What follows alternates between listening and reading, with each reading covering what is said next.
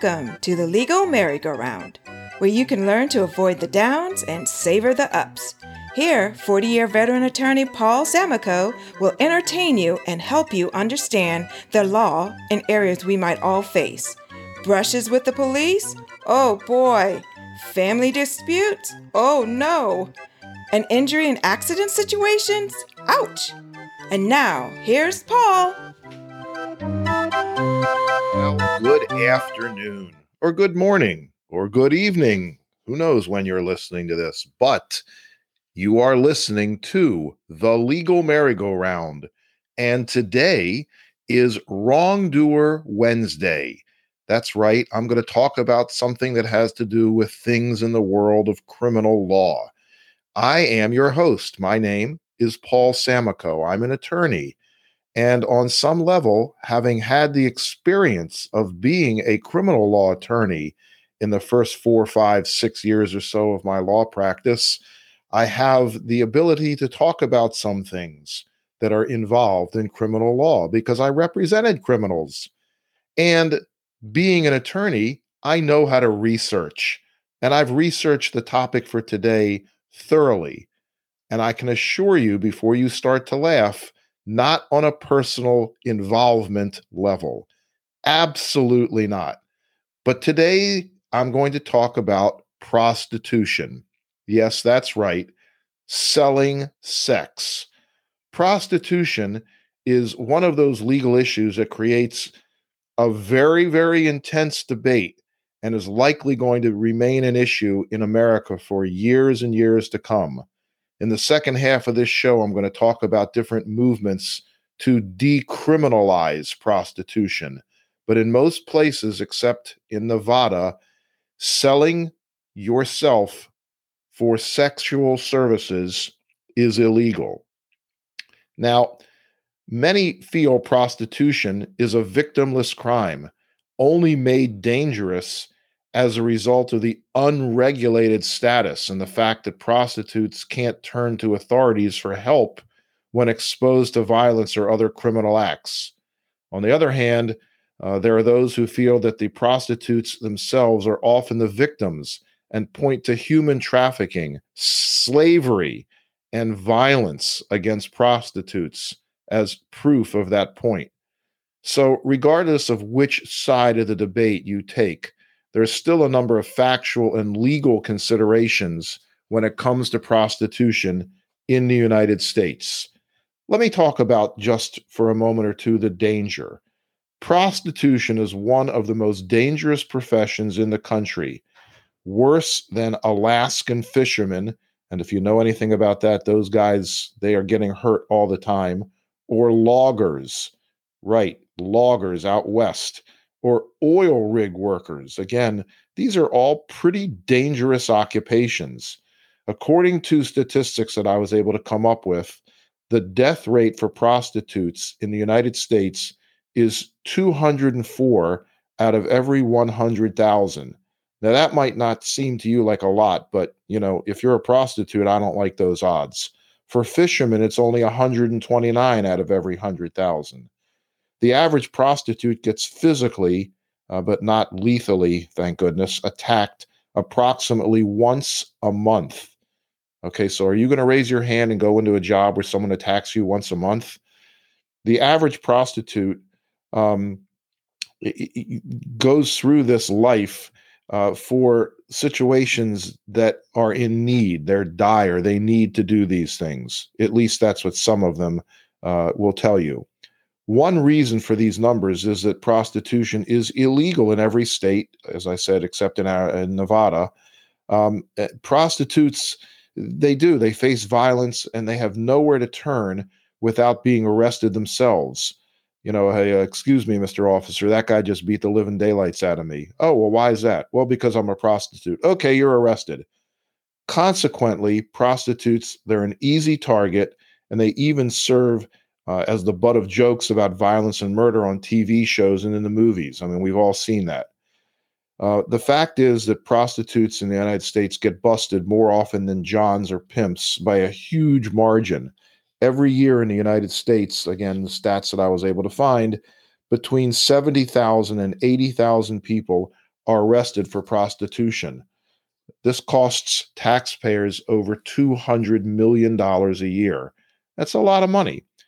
The breakdown of arrests, okay, you ready for this? 70% female uh, for prostitutes and madams, 20% for male prostitutes and pimps, and just 10% for the Johns, the guys, the, uh, the, the people who are buying the services. That equates to nine prostitutes and pimps being arrested for every one customer. The reasons for that vary, but the most obvious is that it's much easier and cost effective for law enforcement to answer ads or proposition obvious prostitutes on the street than to invest the time and manpower to attract Johns and then ambush them without issue as they attempt to consummate the transaction. Okay, so I'm setting the groundwork here. I want to just go off on a little tangent and talk about a couple of other these sex services and just explain explain those away so we can get get back to the prostitute thing. A common question uh, in the area that I'm talking about for legal adult services is why certain sexual acts for money are legal and others are not. Now, this refers to exotic dancing, stripping, and pornographic films. The answer is that in both situations, they're only somewhat legal under certain circumstances, and they may easily become illegal if a very thin line is crossed. So let's take stripping, exotic dancing. States and local municipalities are usually responsible to license the conduct and they provide regulations for how it may be conducted. While some places allow contact with patrons, okay, you know what I'm talking about. They call these lap dances, right? Others do not. Some allow full or partial nudity, and others do not. Some requires that performers be licensed, and others do not. So, depending upon where you are, this is a real hodgepodge, and who knows the answer. Pornography, on the other hand, lives in a unique legal, what I'll call a gray area, gray zone. Just like prostitution, performers are paid for sex acts, but this is usually not considered illegal. Why not, you ask? What's the distinction? Usually it comes down to who is paying and the purpose for the sex. Okay, follow this. This is you know, here's the law. If a third party pays two people to have sex while it's recorded, this is considered to be a performance for entertainment purposes. Okay, this is not watching Bambi. And a few cases have held that this is legal because preventing this conduct could stymie depictions of love scenes in more legitimate mainstream artistic films. Okay, then. The question becomes much fuzzier if the person paying for the performance is also involved in the sex act, and it's not at all clear that simply recording the sex act makes it a legal performance versus simple prostitution. Okay, so I want to share a couple of uh, what I'll call sensational cases that if you are old enough and you followed the news as you go you know through your life doing all kinds of fun things you may have heard about these cases. And then i'm going to take a break and then i'm going to come back and i'm going to talk about some of the movement uh, in regard to the world of prostitution. So let's start with the former new york governor eliot spitzer he was forced to resign after being identified in an affidavit as client 9 for the emperor's club vip a high end prostitution ring that he paid thousands of dollars to have sex with a prostitute named Kristen, uh, whose name in reality uh, was Ashley Dupre. Um, interestingly enough, maybe because of his status as the Gov, he did not face criminal charges. Well, okay, let's go over to the world of religion. Uh, Jimmy Swaggart, remember him? A private detective followed Swaggart to a Louisiana motel and took pictures of uh, of the preacher with a prostitute. Swaggart came clean after ABC News broke the story on Nightline. He was crying and speaking to his congregation in a television audience, saying something like, I've sinned against you, my Lord, and I would ask that your precious blood would wash and cleanse every stain until it is it, it, okay, I'm reading a quote, pardon my uh, fumphing the words. Um, I'd ask that your precious blood would wash and cleanse every stain until it is in the seas of God's forgiveness. Okay, Jimmy, you're an otherwise good guy. We'll we'll let you we'll give you a we'll give you a pass on that, I guess. Well, here's one that uh, you know I'm in the Washington D.C. area. Many of you grew up in this area or here. You might remember the D.C. Madam, Deborah Jean Palfrey, was convicted of racketeering for running a high-profile escort agency, Pamela Martin and Associates, in Washington D.C. The agency al- allegedly serviced many high-profile government officials, including the ambassador of the United States Agency for International Development, Randall Tobias. Also, the former CEO of Eli Lilly, who resigned in the wake of the scandal. Uh, Palfrey was convicted of racketeering for running a high profile escort agency. Um, this, um, uh, this young lady, uh, uh, quite the entrepreneuress, right? Well, you know, again, prostitution, being a madam, having a uh, a prostitution bordello, not allowed in D.C. But I am actually going to talk about a movement that was uh, circulating in Washington D.C. in 2019, where there was an effort to try to decriminalize or, or legalize prostitution. Uh, when I come back from the break, don't go too far. I know this is thrilling stuff. We'll see in just a bit.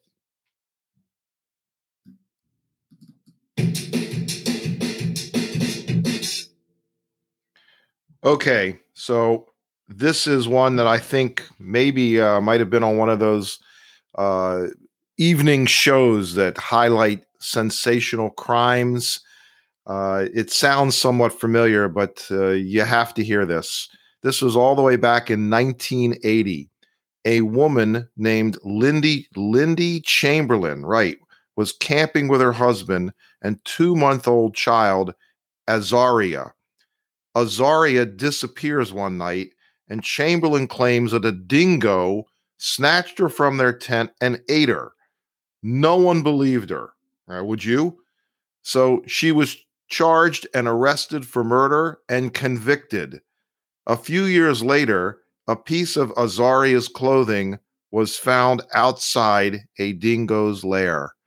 After spending three years behind bars, she was acquitted and released.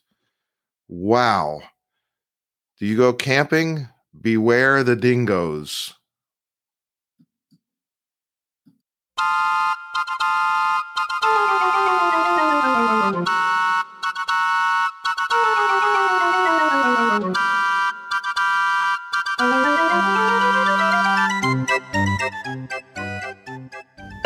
it's break time here on the merry-go-round. We want to give you value. So, do you need an attorney for an injury case, or a criminal matter, or something involving family law? Mr. Samakow has the answer for you. Go to our podcast website, www.thelegalmerrygoround.com. Again, that's thelegalmerrygoround.com, and click on the referrals tab. Then either fill out the form or call the telephone number where you can leave a detailed message that Mr. Samakow will pick up, and you'll get a response with a referral to an excellent attorney in your area within eight business hours. And the referral is free, no charge to you for this referral. So, again, if you're looking for a lawyer that meets the highest standards, Paul is going to hook you up and every attorney he refers to meets the highest standards, and Paul has checked them out for you. If you like what you're hearing from him during these shows, you know he's going to take care of you. So go to thelegalmerrygoround.com. And now, back to the show. Okay,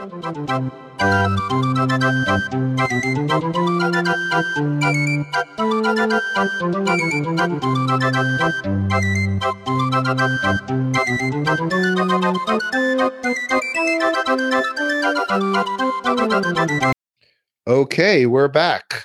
So, this is again the legal merry-go-round.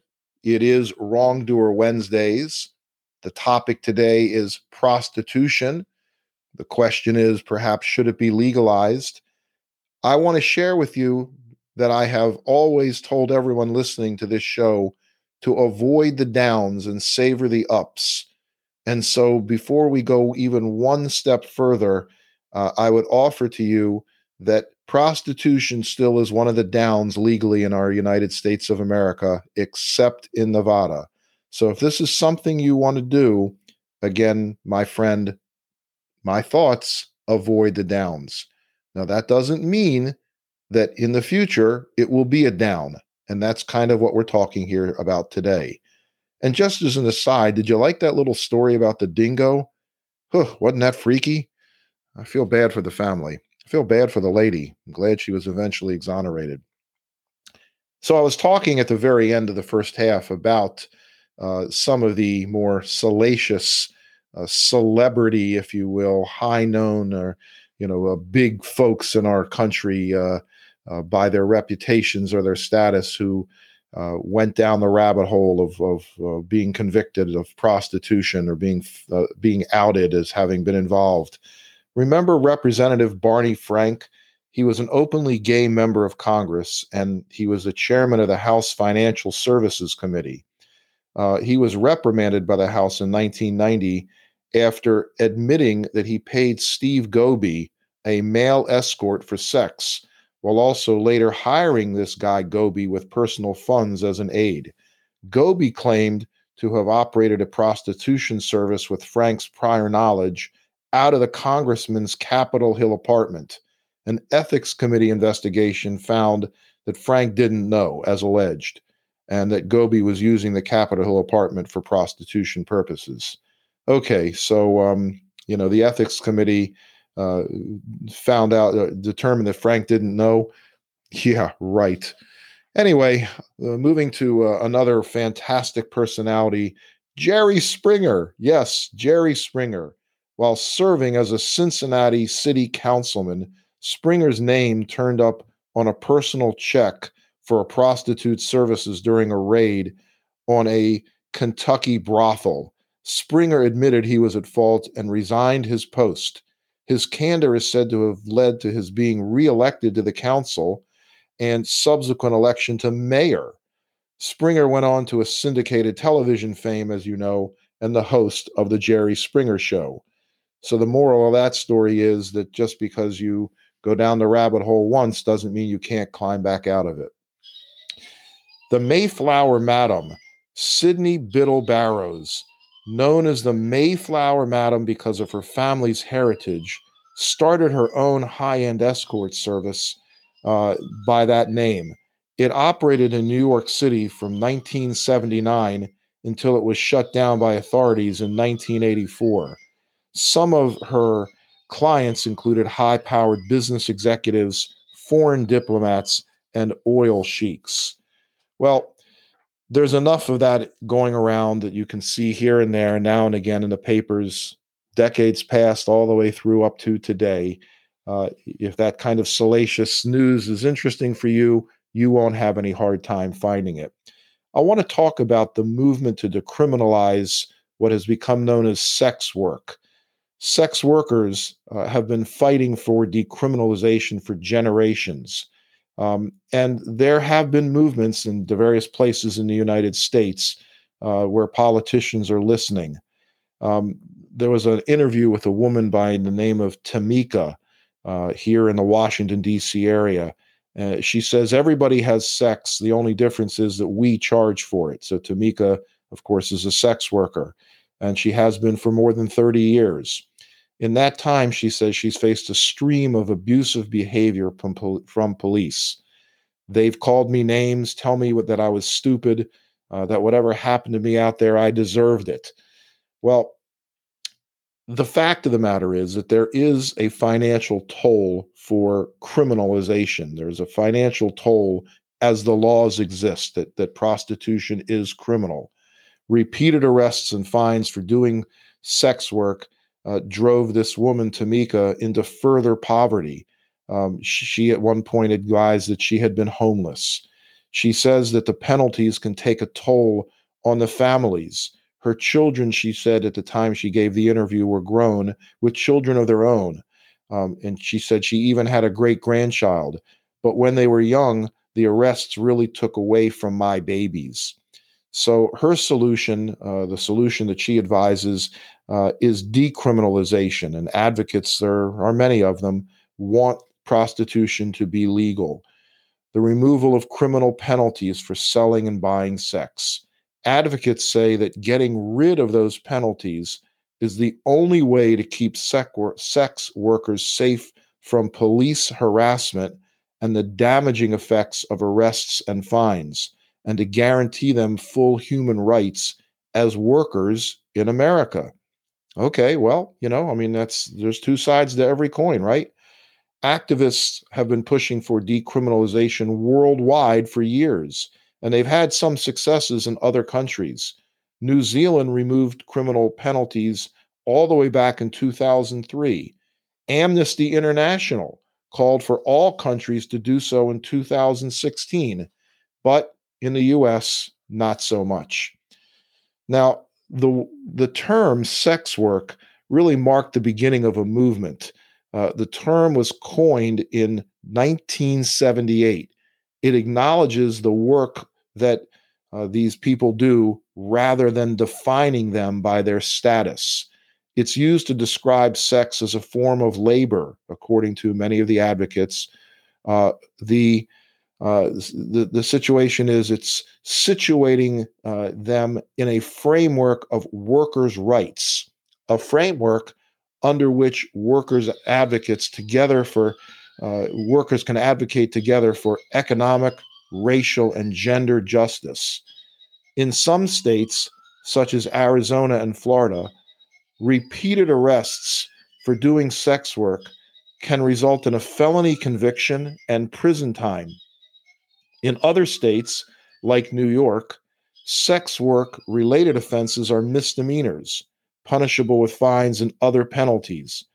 But even then, people arrested for uh, sex work charges may be jailed uh, until trial if they can't make bail. They also point to, uh, advocates point to, I, I, saw this statistic, uh, one county in Virginia where a jail was forced to bring in 200 rollout beds after a raid uh, to accommodate a crackdown. I've mentioned the only state that allows it, that's legal, Nevada. Uh, the counties must have fewer than 700,000 residents. Bet you didn't know that. This excludes Clark County, where Las Vegas is located. So if you've been to Las Vegas and you wanted to go to one of those brothels, you have to go out of the boundaries of Las Vegas. Even in the legal counties, the sector is highly regulated. Sex workers can only work in licensed brothels and must be tested regularly for sexually transmitted infections and diseases. Well, unfortunately, like too many things in our country, um, there is an absolute skew and a bias. People of color, African Americans, are significantly more likely to be arrested for sex work related offenses than white people. According to Amnesty International, nearly 40% of adults and 60% of youth arrested for prostitution in the US are black, even though black Americans only make up about 12% of the population. In addition to exposing people to police violence, sex work arrests can take a toll on the workers' ability to support themselves and their families. A lot of times, the courts are imposing fines and restitution on someone that's already impoverished, according to this woman, Tamika, that I talked about just a few minutes ago. In Washington, D.C., fines can be as much as $500 for a first offense. Being convicted uh, gives sex workers a criminal record, which can make it hard for them to find housing or non sex work employment. It falls especially hard on trans women of color who already face employment discrimination. A survey by the DC Trans Coalition showed that more than 40% of trans respondents said they'd been denied a job because of, because of their gender identity, and 55% of Black trans respondents were unemployed.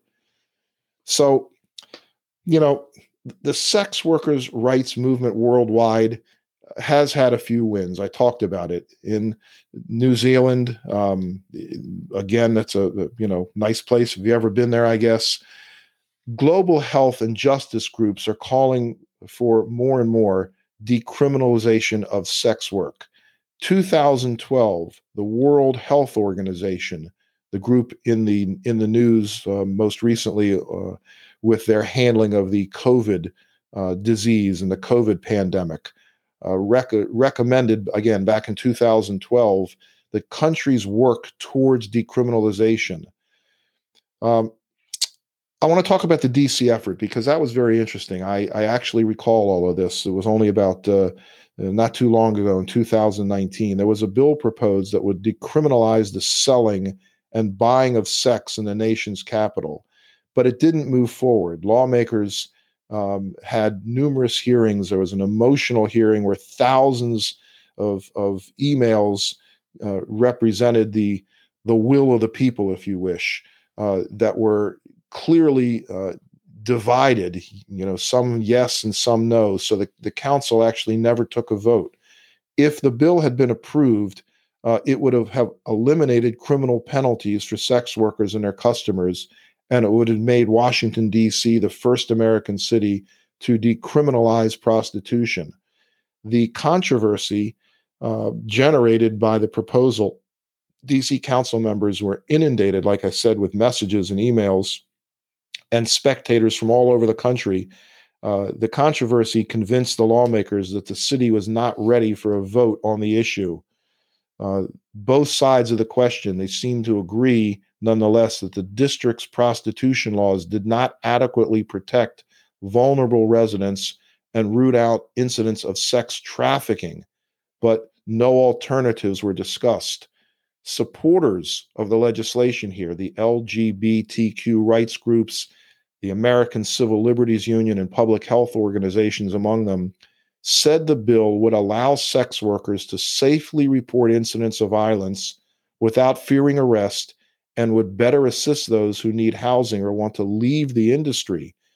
Now, on the other side, those who spoke out against the bill, a coalition of anti trafficking advocates, sex trafficking survivors, religious leaders, and a lot of the district neighborhood commissioners warned that the city would become a de facto red light district. They said it would drive up demand while emboldening pimps and traffickers. Uh, one quote from uh, one of the uh, proponent, one of the the individuals here against the bill: "To separate prostitution from human trafficking is impossible." Uh, a human trafficking survivor, Janet Rodriguez, said at the hearing that she was forced to sell sex in Mexico and in the district.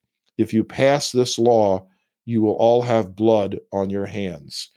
Well, folks, there's a lot of pros and a lot of cons for both positions about decriminalizing prostitution.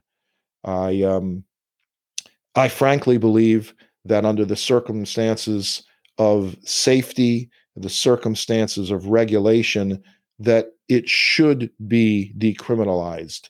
I believe that the toll on uh, women who and men who sell themselves for sex uh, they do this for various reasons. There's no moral judgment on my part here.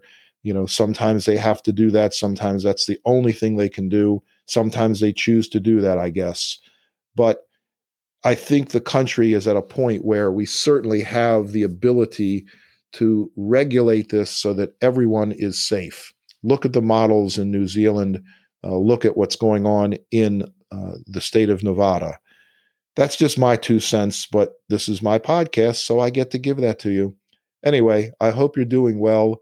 Avoid the downs, savor the ups. Thank you for tuning in.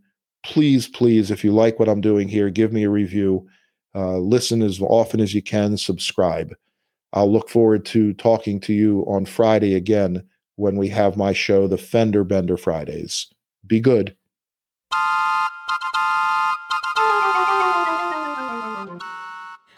Thanks for listening to the Legal Merry-Go-Round. We hope you enjoyed our show. Tune in next time to get a better understanding of real life legal situations.